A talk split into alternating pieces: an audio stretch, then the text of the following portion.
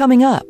The thing I think that you need to know, as well as anybody else, is that we are people too. Even though we don't see art the same way you do, we do see it. From Indiana Public Media, Art at the Intersection with Disability. I'm Yael Ksander. During the next hour, we share stories that investigate the role art plays in the lives of those living with different kinds of disabilities. Music therapy kind of hit a nerve with him that helped him be able to express himself. I had some of his other workers coming up to me saying, I didn't even know he could talk.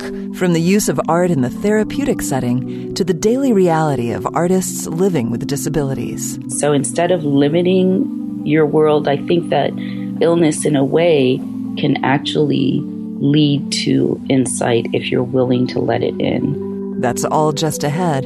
Stay with us.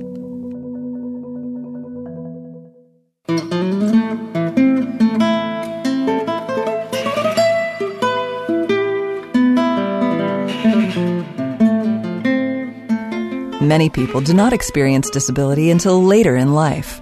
In the cases of photographer Steve Gifford and painter Mark Smith, the practice of making visual art has mitigated suffering. Annie Corrigan offers this profile of an Iraq War veteran who is able to cope with lingering mental images by putting them on canvas. Artist Mark Smith starts with charcoal. That's the best way for him to get his emotions out on the canvas right away. With the image he calls Specialist Warner, he added detail with watercolor later. To get in the right frame of mind for his painting, he plays some music, mostly stuff he was listening to during his time serving in the army in Iraq back in 2004. I just blaze some music really loud, you know, I blare it. You know, I like when I was doing this, I was listening to like As I Lay Dying. And it can't have words. I don't want words. I just want the the feel of the music, you know. Smith was a medic during his year long tour in Iraq.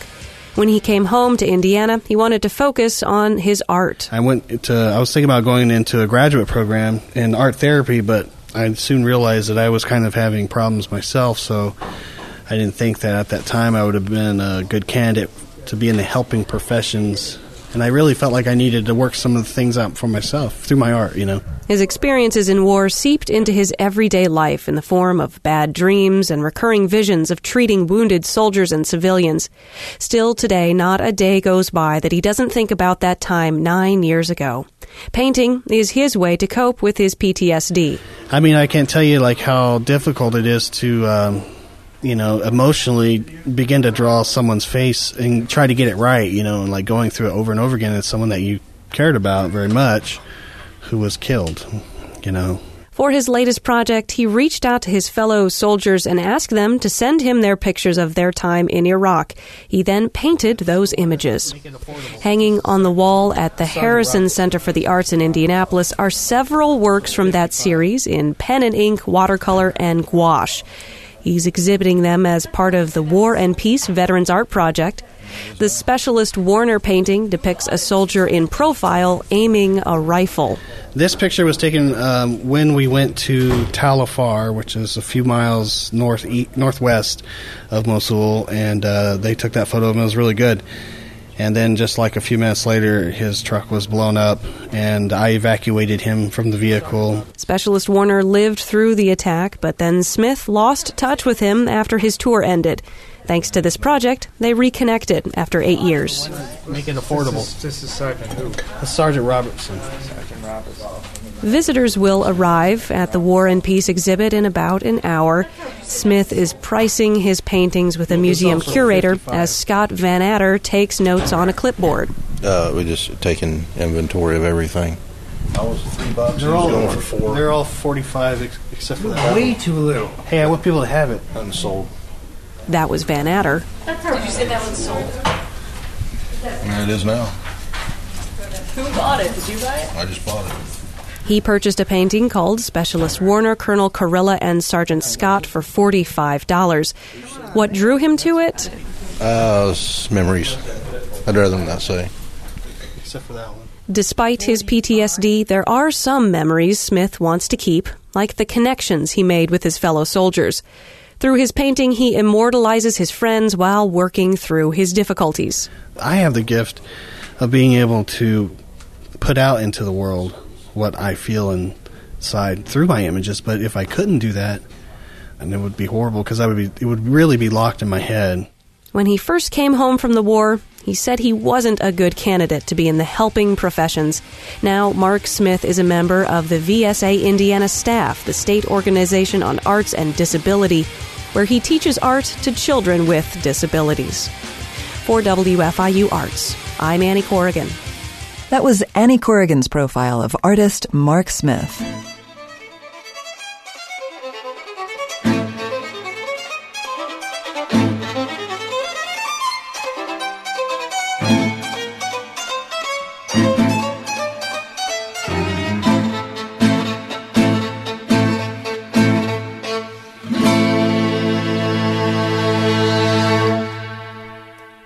This hour, we're listening to stories that investigate the role art plays in the lives of those living with disabilities.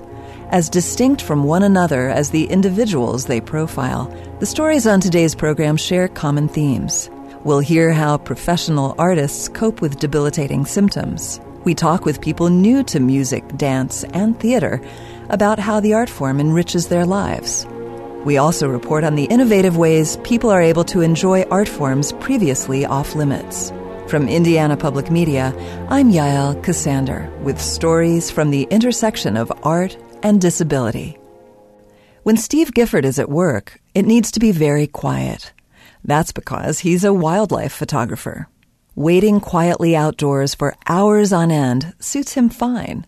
In fact, it's part of what makes him feel and function better. James Gray accompanied Gifford on an expedition to the Columbia Mine Preserve in southern Indiana.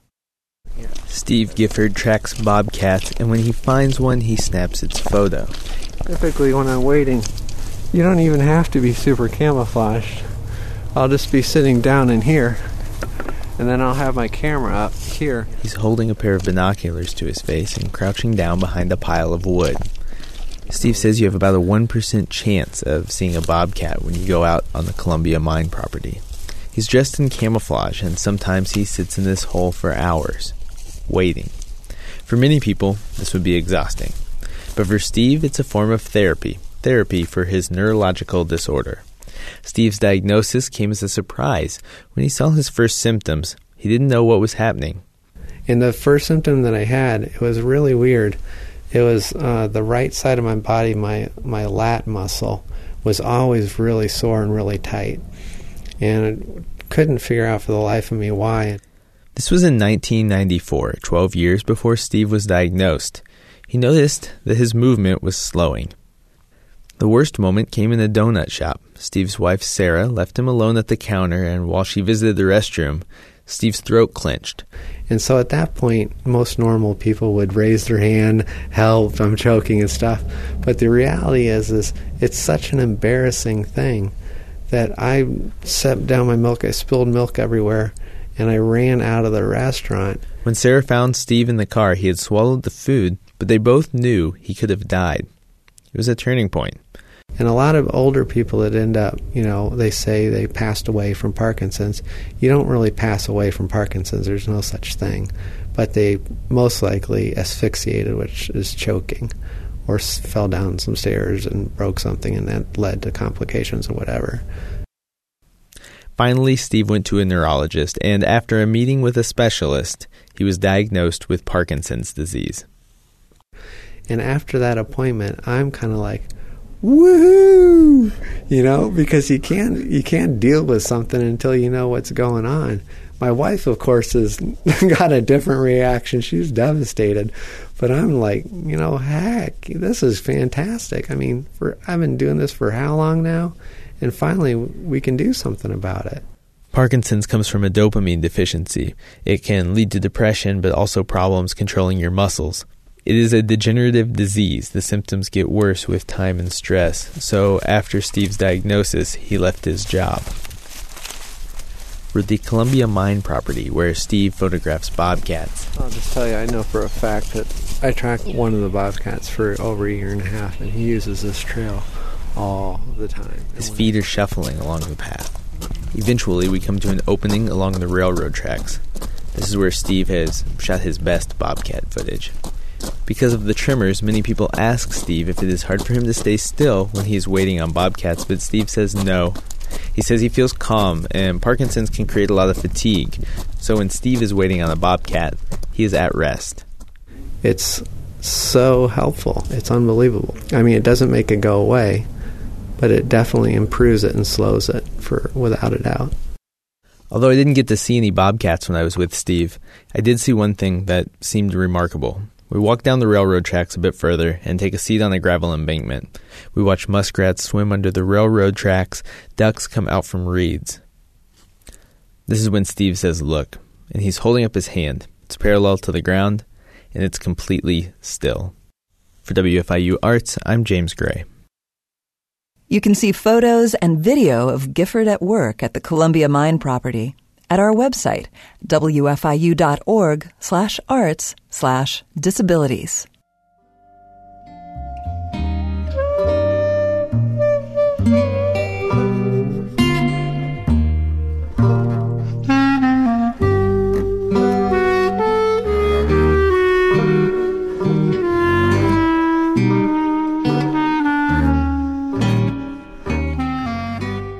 Like Steve Gifford, poet Nadine Pinede suffered mysterious and painful symptoms for many years before obtaining a diagnosis. Pinede's illness has also prompted her to focus on the outside world. Annie Corrigan produced this portrait of Nadine Pinede. So I didn't consciously set out to write about pain and its many manifestations, but I think that that came through because that's what I was dealing with at the time. This is Nadine Pinede, and I'm a writer. I found something, okay. This is called Known by Her Scars. She is warm blooded, and so are we. She carries her young for 13 months and has to come up for air. We count and keep track by charting her scars. I've lived with chronic pain for a great part of my life, and most recently, I was diagnosed with fibromyalgia. I came down with symptoms after a series of intense surgeries that were related to endometriosis. After those surgeries, I was not the same as before, and I began having widespread pain, um, a constant sense of fatigue, and I had particular spots on my body where, if they were even touched in a moderate way, I felt a lot of pain. So it took me several years to get the correct diagnosis. And for a lot of that time, I felt as if people were telling me it's all in your head. And if they can't see them, sometimes they don't believe that these disabilities are real, or they believe people are simply lazy or crazy or both. The map of her past is unfurled on her back. Steel sliced her skin.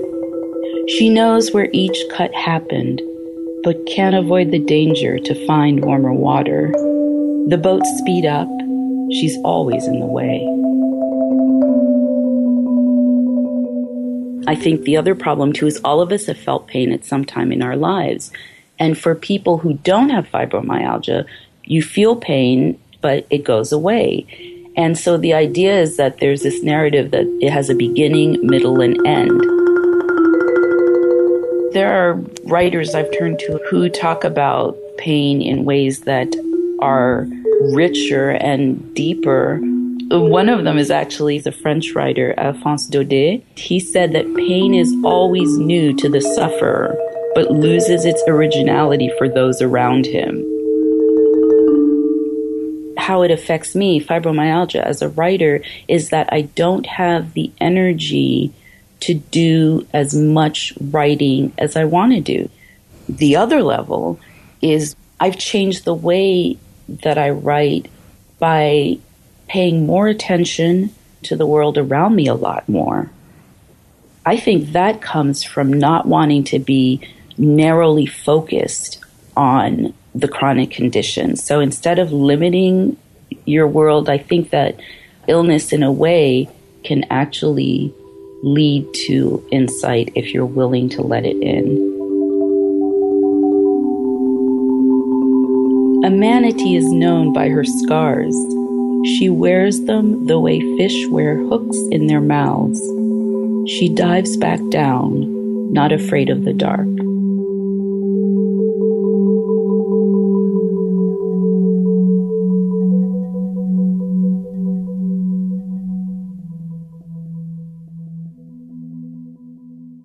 That portrait of poet Nadine Pinede was produced by Annie Corrigan, with help from Colleen Leahy.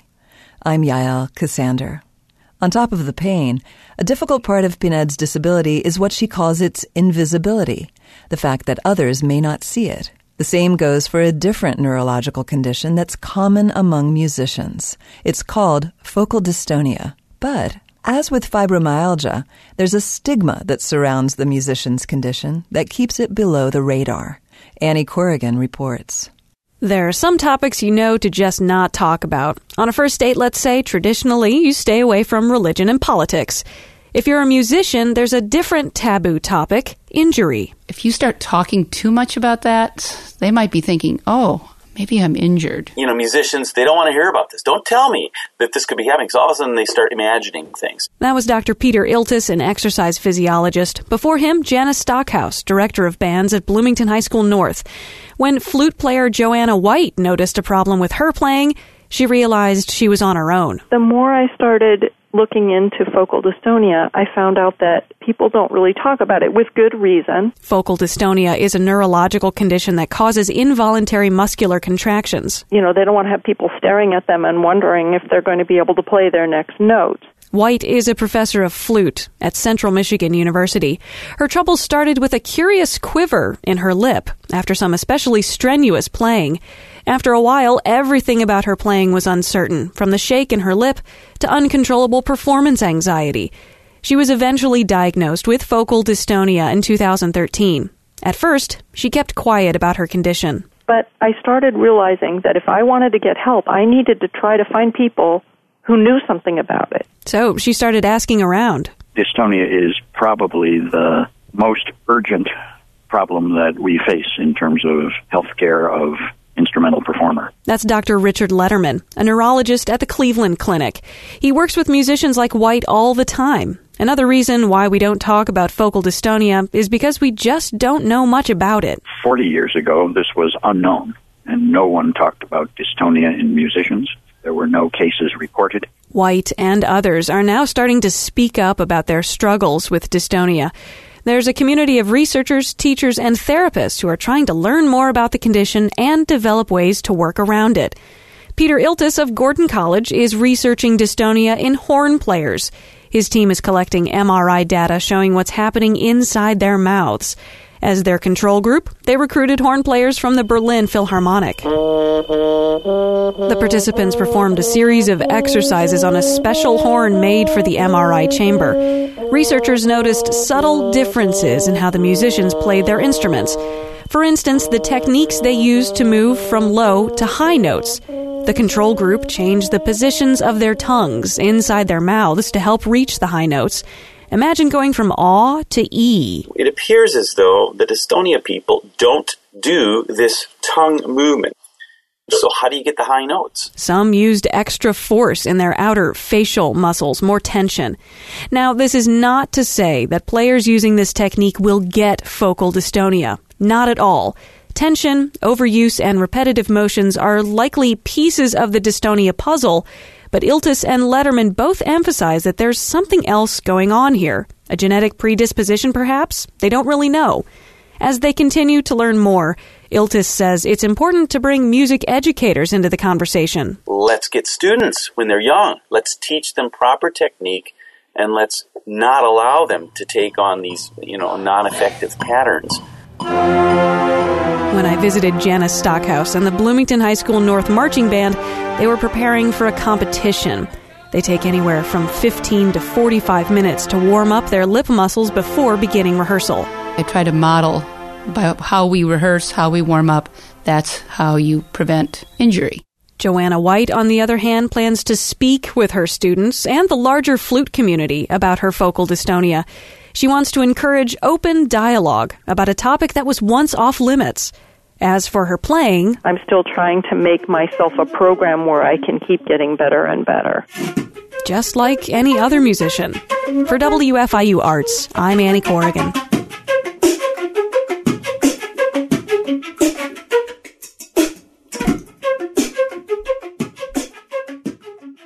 This hour, we're sharing stories highlighting the intersection of art and disability. These stories were produced by Indiana Public Media over the past year, with the support of an award from the National Endowment for the Arts. I'm Yael Ksander. The stories we've shared so far highlight professional artists living with disabilities. The next few stories are not about professional artists.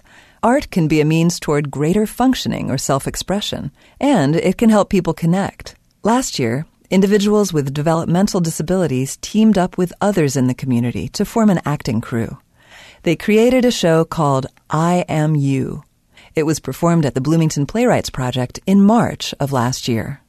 Now, when I was a clown on the circus, that's right. Joe Lee is telling his story to a troupe of fellow actors gathered in the rehearsal studio at Stonebelt. This this is a true story. So I, I guess I, I have to pick someone to be me. Sure. the Who would you like to be you, the clown? That's Michelle Yadon, Stonebelt's drama therapist. Brandon and be me. So, Brandon, you are going to be Joe, so be listening very carefully to his story. Joe, go ahead.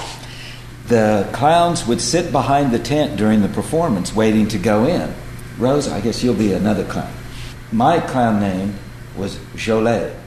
Jolet. Rose could be Roy, Roy T. Clown. And as we sat behind Joe keeps assigning roles until he reaches the end of his story. Ola got closer and closer to me, and she would put her trunk out. And then she put her trunk around me. And then Captain Klein told me, I've never seen anything like it. Ola is in love with you. When the story is done, Michelle recaps the plot and prompts the actors to recreate it for the storyteller. So, Joe, this is for you. Let's watch. As Richard Laraway and Mary Kate Bristow begin to improvise some appropriate background music on melodica and guitar, the actors assume their roles and take positions on stage, facing both Joe, the storyteller, and the audience. Hi, friends. Okay. Jolet, I've never seen anything like this before. Ola's in love with you.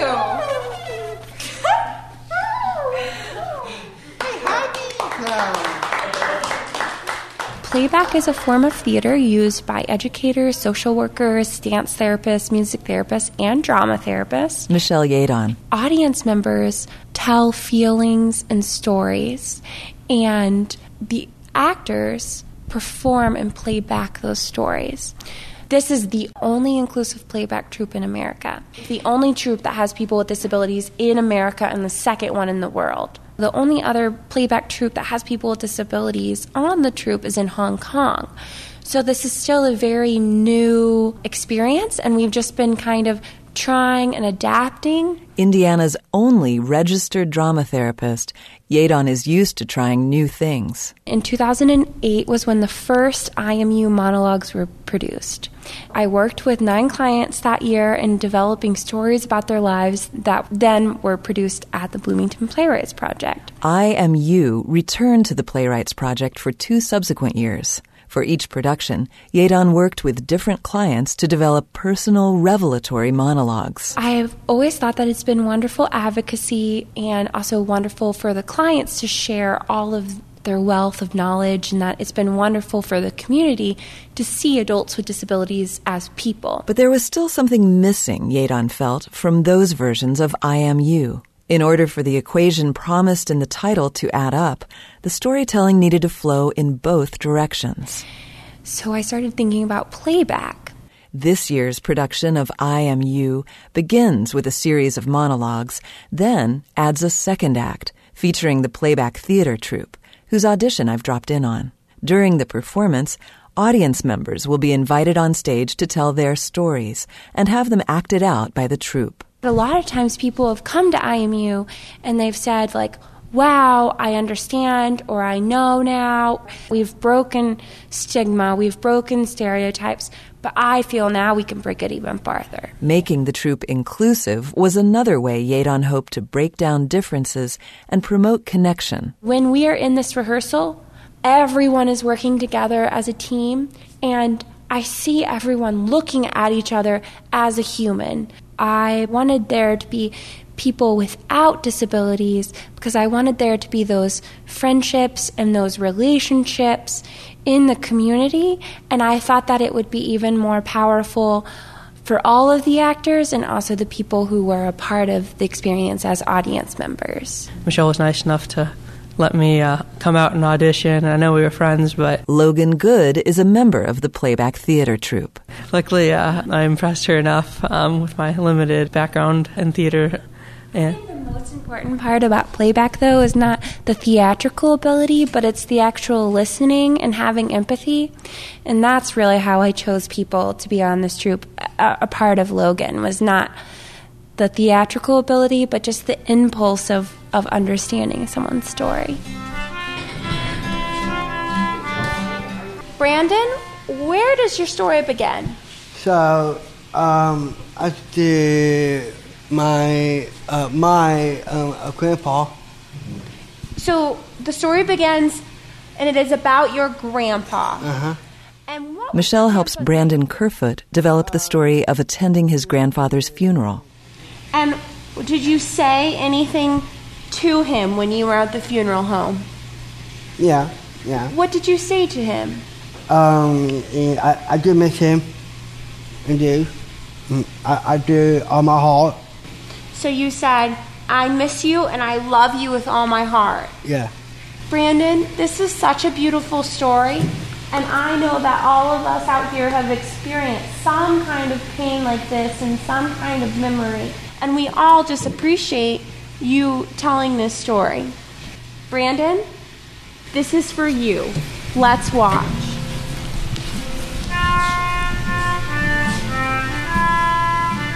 As they see it played back, it's a visual of this memory, and either people can have catharsis, so they can cry, they can laugh, they're able to see it, and then almost shut the book on that story. Are you seeing a change in them over the course of this? I see amazing changes. What Brandon shared tonight, that he was able to share that was so powerful and amazing and beautiful that he was able to be assertive. He had a build of his communication, he had a build of his insight. For several weeks, he's been telling the same story over and over, and it's about his love for the Backstreet Boys. But tonight, he identified with someone else, and that's amazing. The people that, that experience in this group, I've seen them have an increase of positive relationships, an increase of self esteem, an increase of self awareness. Thank you for sharing that beautiful story. Let's give Brandon a round of applause. For WFIU Arts, I'm Yael Ksander. You be me for a while, I'll be you. You can see pictures of the playback theater troupe rehearsing for I Am You on our website at wfiu.org/arts.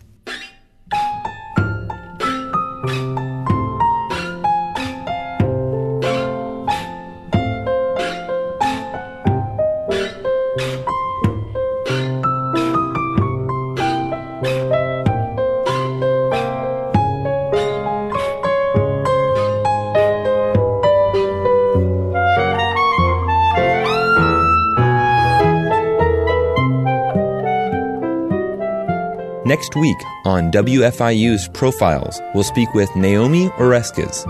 Oreskes is a science historian, professor, and author. Her book, Merchants of Doubt, was recently made into a film. The book reveals how a group of prominent scientists figured out ways to use confusion to influence the public on important issues such as climate change and nutrition. So they were men who had served on many of these select committees, special advisory committees to the President, to Congress, to the Department of Defense. But they started to do some strange things. James Gray hosts Naomi Oreskes on WFIU's Profiles next Sunday evening at 6.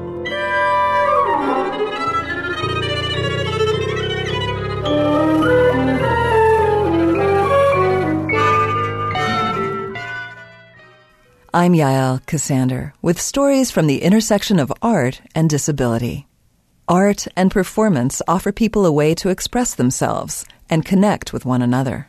In the story we're about to hear, Lacey Scarmana explains why people with Parkinson's disease are learning to dance, not only to increase their balance, coordination, and flexibility, but for the intangible reasons the socializing, self expression, and empowerment.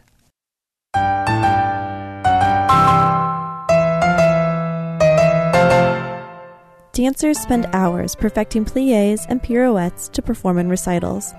But the Dance for Parkinson's group in Bloomington, Indiana, uses dance in a different way. Good. And we're going to take clapping, but in an unusual way, up and down. Good. And switch. Good. Tap the tops of your feet. Wheezy Smith was watching the PBS NewsHour a few years ago when she saw a story about Dance for Parkinson's, a dance group starting up in Brooklyn, New York that helped people cope with their Parkinson's symptoms. And I was very taken with it. And I thought it would be neat if we could eventually get one to, to start here. Parkinson's is a degenerative brain disease that causes locking and tremors in the body. Wheezy was diagnosed in 2003. Well, it starts, in my case anyway, with this with a, a small tremor in one hand or another, and then the tremor can get more and more involved. And usually by that time, you've had it diagnosed as Parkinson's, and you've been given some medication to control the tremor. And then one other effect that it has on me is that uh, I will freeze when I'm going to walk and turn direction and start back again. And if I'm not careful about that, I can stumble and fall because my mind is already started in the other direction, but my body is stopping. And uh, that can be frustrating. In addition to medication, it is commonly believed that exercise helps curb the side effects of the disease. Alyssa Condati is a dance major at Indiana University, and she wants to use her talents through adaptive dance or dance for special populations. She teaches the Bloomington Dance for Parkinson's class every other week. That's fun. right. Should we do it again? Okay. From the moment that Roberta mentioned it in class, I knew that this was a way that I could use my dance degree and my talents to help others. Her teacher, Roberta Wong, mentioned the opportunity in class one day, and Alyssa took such a strong interest that she flew to New York to be trained by the founder of the program, David Leventhal. It's just an incredible opportunity to see different movement and new movement from bodies that haven't taken class for all of their lives, and it's really just a beautiful thing to see them come in and enjoy the dance, and that's what has been keeping me going this whole time because every time they come in, they have such a fun time, and we do too. Dance for Parkinson's began in 2001 and has since expanded to more than 100 communities in 11 different countries. I spoke with founder David Leventhal on the phone, and he describes the benefits that dancing offers. The thing about a dance class is because it's enjoyable, because there's music, because there are people dancing together, it's something that people want to return to. And in the process of that, they're working on the specific skills of balance, coordination, flexibility, rhythm, initiation, multitasking, those things that start to go away when you have Parkinson's. And the class doesn't only benefit people who have Parkinson's. Wheezy's husband David attends the class with his wife and says he gets a lot out of it. It gives us a chance to be very physically expressive. For instance, classes almost always begin with what we call the name game, and that means we're usually set up in a circle. We take turns going around and saying our names, and then we select a movement for the day. It might be if someone's exhausted, they'll look exhausted. If someone has been writing a lot, she or he will pretend they're moving their fingers on a keyboard. Uh, and then in the end, we have what we call a gift circle, which is the same kind of thing. We go around and everybody gives the person to their right, symbolically, in gesture, a gift. Flowers they've picked, a pie they've made, um, stars they've pulled out of the heavens. And that's very powerful. And there aren't many settings for adults in this country where you get an opportunity to do something like that without feeling ridiculous. And uh, it's extremely refreshing. And I think, particularly for someone with Parkinson's, whose ability to move and express herself in gesture and in other things, it's quite liberating. Those who take the class say the dancing makes them feel stronger and gives them much needed control over their bodies. Richard Hatch has been attending since the beginning and describes how it makes him feel. Good. yeah, um, when I go without it, I feel it immediately because it's uh, your body gets used to it. It's exercise, and that's really the most important thing that you can do with Parkinson's. The more you get the body functioning in one way or another. Professor George Rebec of Indiana University studies neurodegenerative diseases. So we study how neurons die, basically. That's what a neurodegenerative disease is all about. Neurons are not living their full normal life. His research focuses on Huntington's disease, but he explains how exercise can have beneficial effects for someone with any neurodegenerative disease, including Parkinson's. For one thing, it increases blood flow.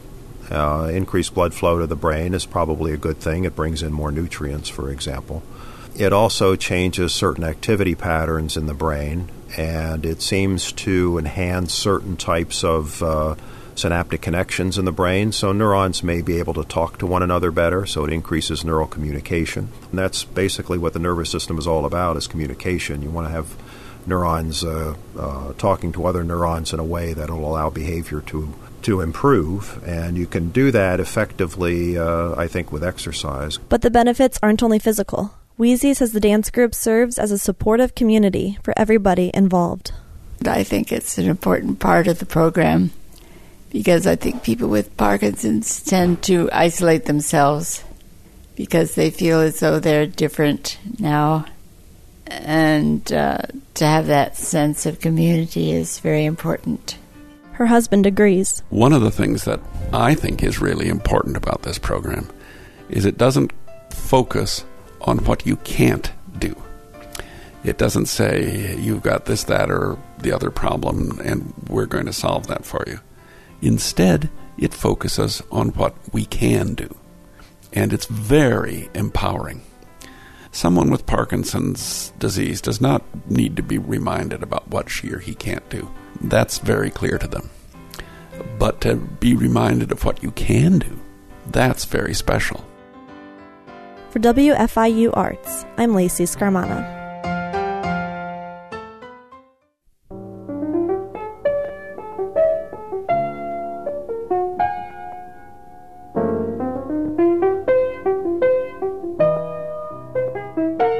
The stories you're hearing this hour are all about the role of the arts in the lives of people in Indiana living with disabilities. We've learned how theater and dance can be used in a therapeutic capacity. Music can play a similar role. Our next report explores how music can help children on the autism spectrum increase their emotional and social skills, and especially the ability to use language. Here's a tip. If you're near a set of headphones, put them on about three minutes in to get a feeling for the way music activates both sides of the brain. Mark Chilla reports. If you can, match the beat. A group of board certified music therapists from around the state are gathered here in a small auditorium at the Indiana University Health Riley Children's Hospital, handing out drums to children and their families. It's part of an event called Indie Sings, a music therapy experience.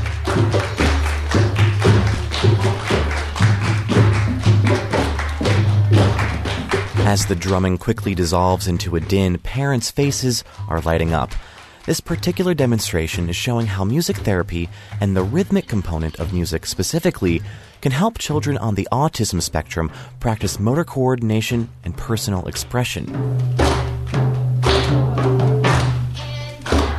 So, what is music therapy? There's often some confusion. It's not just about performers using music trying to help people with disabilities or other ailments. It's an established health practice that's been around for 60 years with licensed professionals. And what it can accomplish depends on the patient. Some of the most amazing things that have come out of therapy sessions are purposeful speech, um, learning to sight read words, um, a lot of language development, social skill enhancement. That's Amanda Henley, a research associate at the IU School of Nursing and one of the coordinators of the Indie Sings event. They're not they're not thinking that they're actually working on that when you're meeting with them for a music therapy session, but all of those things kind of grow and come out of a music therapy session. A session could mean singing or playing music to work on expression or language development, or listening and discussing music to help with developmental or learning disabilities. Take this example from Kate Myers Kaufman, a music therapist at the organization Noble of Indiana. One of her clients had trouble communicating. Said he doesn't talk that much, so when I first started working with him, I just tried singing songs to see if he knew any lyrics traditional folk songs or children's songs. Then I started doing some Motown, and he knew all the words to Michael Jackson, all the words to Temptation songs. You got a smile so bright. Now he speaks full sentences and says, I want to play this. I need to go to the bathroom. He does pre vocational work too, and I had some of his other workers coming up to me saying, I didn't even know he could talk. Music therapy kind of hit a nerve with him that helped him be able to express himself, and now he communicates to everybody and it generalizes in his entire life that he. The Indie Sings event focused specifically on using music therapy as a means to help children on the autism spectrum, allowing them to find help in their area of Indiana. Specifically, with the autistic community, we see a lot of emotional and social skill development. Lindsay Wright is the director of music therapy at the organization Opportunities for Positive Growth, as well as the president of the Association for Indiana Music Therapy. We're able to focus on some of their sensory behaviors and able to get them to work on their motor skills a little bit too. But we also work with people with Down syndrome, um, other developmental disabilities. With music, people are motivated to work on the therapy, but you also get cues for your brain. So you, you um, have the neurological component and the motivation to work on the therapy. Knowing the neurological aspects of how music works is important for music therapists to decide which treatment to use. For instance, imagine a patient who's had a stroke on the left hemisphere of their brain. That's the area where speech is produced, stripping that person of the ability to communicate. Music, however, activates both hemispheres of the brain. A music therapist may get this patient to sing or try to complete the words to known songs, allowing them to regain the use of their voice. For children with autism, communication of emotions may be difficult, yet music can be a non-verbal way of expressing emotion, allowing these children to express themselves non-verbally. Andy, what makes you happy? Riding my bicycle. So, and he's happy when he rides, when he rides, when he rides. The music therapist that I talked to mentioned that their outreach had another important goal state advocacy. Currently, there are only three states, North Dakota, Nevada, and Georgia, that have state licensing for music therapists. That's something that Wright, as the president of the Association for Indiana Music Therapy, is working towards. Well, we've had a couple legislative efforts and we've put out a couple bills. We were looking at increasing access to music therapy, but also we are looking for state recognition. We would like to protect the practice of music therapists and the title of music therapists. Um, there's a lot of training that goes into becoming a music Protecting the practice means making it easier for licensed and trained music therapists to work with clients in hospitals or other care centers, ensuring that patients can get the kind of treatment they really need. They're within, you know, some of the hospitals in the state, and they are hiring musicians who don't necessarily have the training to be music therapists. And a lot of the time, it's not because anybody's trying to break any rules, it's just because they don't realize that there is a program to study music therapy. I asked Amanda Henley, along with her colleague Caitlin Crater, a music therapist and graduate student at IUPUI, who also helped to organize Indie Sings, to discuss the benefits of music. Why do you feel music therapy works so well? Why music? You know, it has this ability to not only affect our mind, but our entire spirit, our bodies, in a way that a lot of other things don't. I think that music is also non confrontational. It's not scary. Most people enjoy music, or there is some type of music that everyone, you know, can enjoy. Let's go back to the event. When it started, the music therapist began with a song, a song they called the Hello Song, designed to assist in communication. The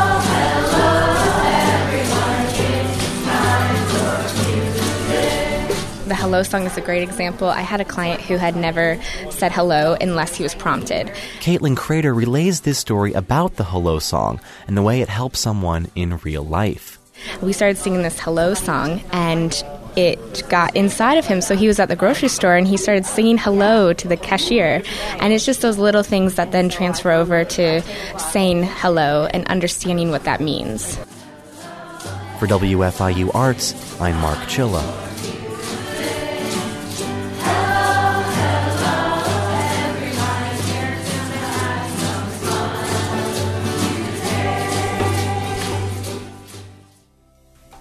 The stories you're hearing this hour were produced by Indiana Public Media with a grant from the National Endowment for the Arts. I'm Yael Ksander. You can find these stories and others in the series on our website at wfiu.org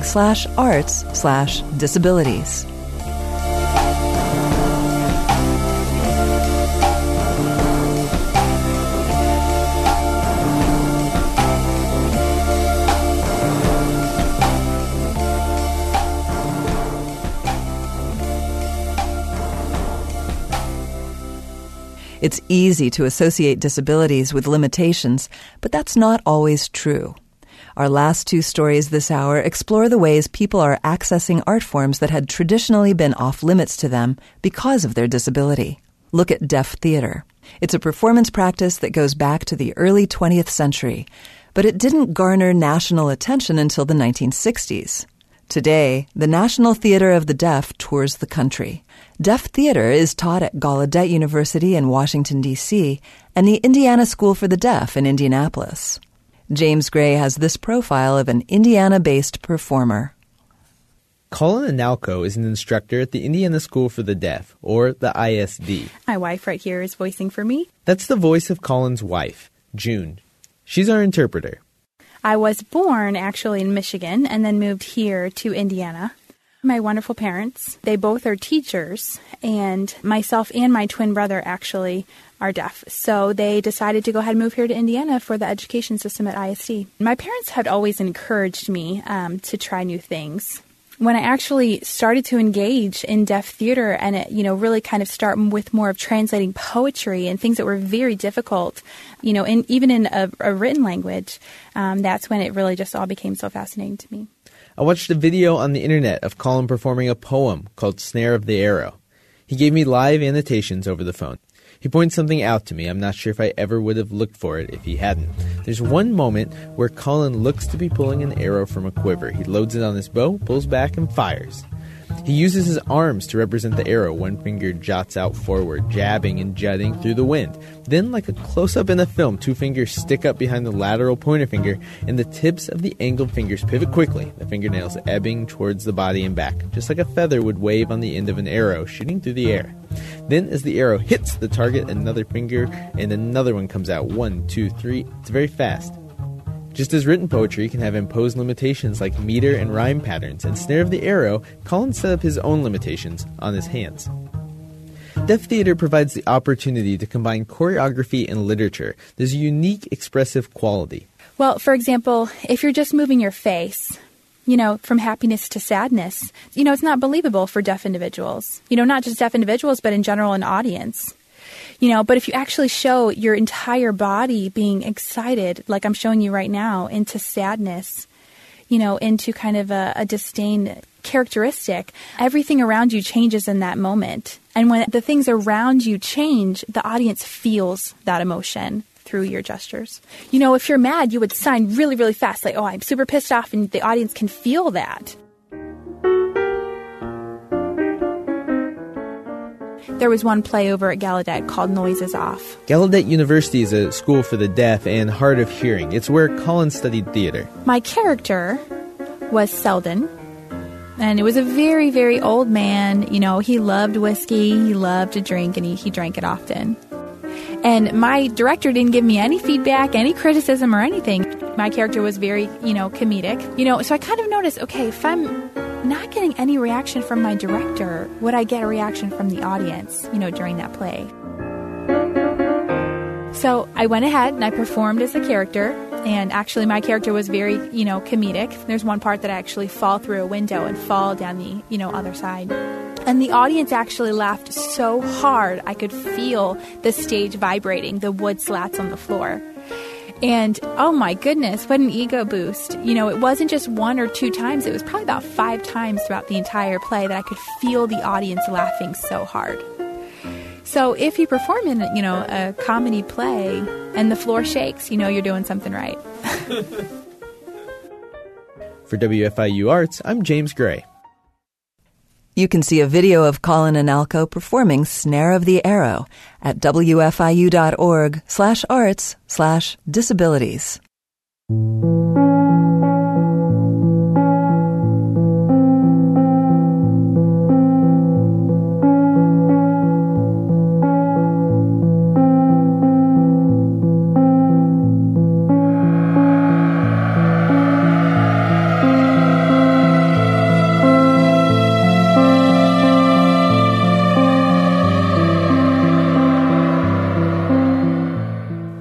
From Indiana Public Media, this program explores the many roles art plays in the lives of Indiana residents with disabilities.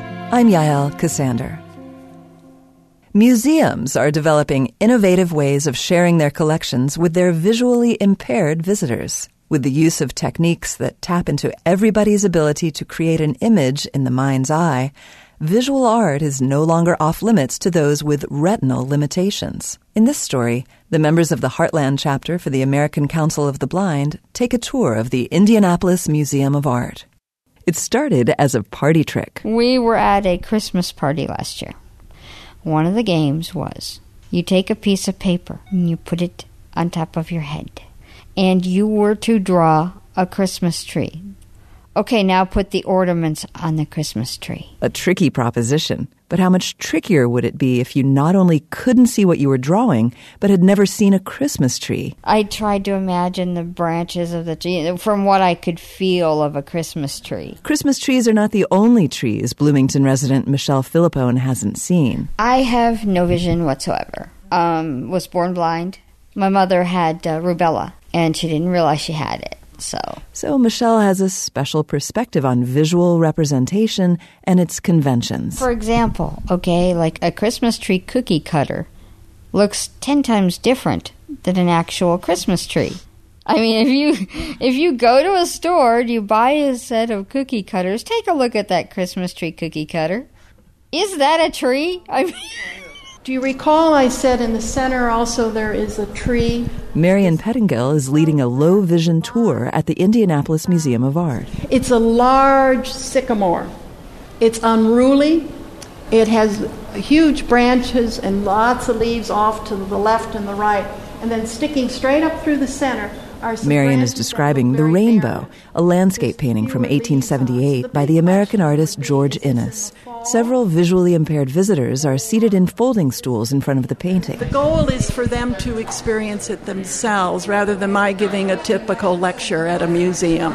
The descriptions need to be based on what is tangible. Elisabeth Axel is the founder and president of Art Beyond Sight, which partners with the IMA, among many other museums around the country, to serve visually impaired visitors. So, for instance, for a congenitally blind person, a concept of light and dark or shadow could be described as the stream coming from a shower in other words, an analogy to something a visually impaired person can experience through another sense. I try to imagine in my head, okay, the tree feels this way. Okay, I can feel the needles beneath my fingers. If I dig far enough in, I can feel the actual branch. If you put your hands really on against it, you'll see feel indentations between the rope. And this is a The sail- tour Marion is leading at the IMA involves touching several sculptures. Part of the ropes were just sort of like how expected, kind of flat, but then some of them sort of like jutted out. Mary Storrs was one of the visitors touching Orly Genger's sculpture, Len. Feeling it, it wasn't really symmetrical. Like I kind of had this idea maybe it should be, um, I don't know. To me, The kind of visual analogy she created in her mind Elisabeth Axel wasn't on the tour with Mary, but understands the process. The low vision tour materials Art Beyond Sight has developed incorporate the findings of cognitive scientists. the ability to see in your mind's eye is something that we're all hardwired to do. Yeah, I mean, a lot of people, when they say, well, what do you mean you see? That's Michelle, the one who had us reconsidering cookie cutters. Even though we don't see art the same way you do through your eyes, we do see it. Whether it's a person who's blind and visually impaired or who's sighted, looking at the stuff of human experience, it's not just history that then comes to life. It's the spirit of our fellow man, the core of what was in their heart. And that's an experience that anyone can take part in. The Indianapolis Museum of Art offers touch and audio descriptive tours for visitors who are blind or partially sighted the third Saturday of each month at 2 p.m. Information about reserving a place on an upcoming tour is available at imamuseum.org. You can find a link to this story, the others you've heard today, and more at wfiu.org slash arts slash disabilities. This program was supported in part by an award from the National Endowment for the Arts. Art Works. For Indiana Public Media, I'm Yael Ksander.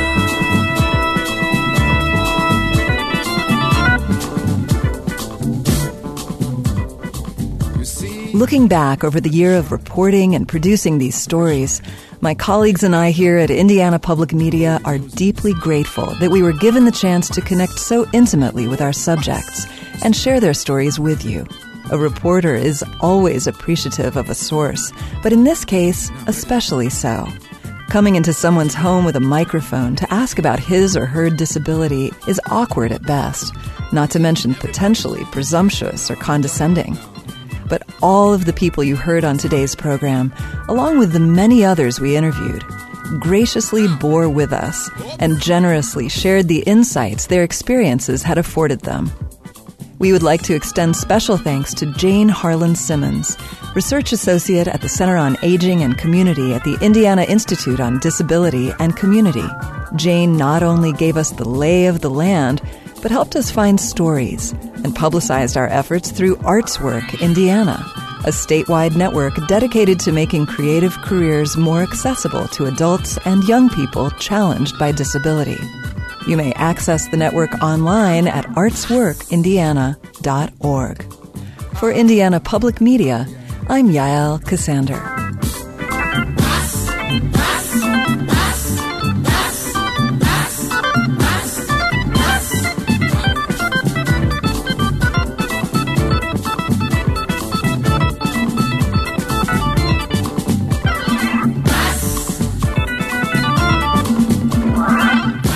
Copies of this or other programs can be obtained by calling 812 855 1357. Information about profiles, including archives of past shows, can be found on our website, wfiu.org. Profiles is a production of WFIU and comes from the studios of Indiana University. James Gray is the producer. The studio engineer and radio audio director is Michael Pashkash. Please join us again for the next edition of Profiles.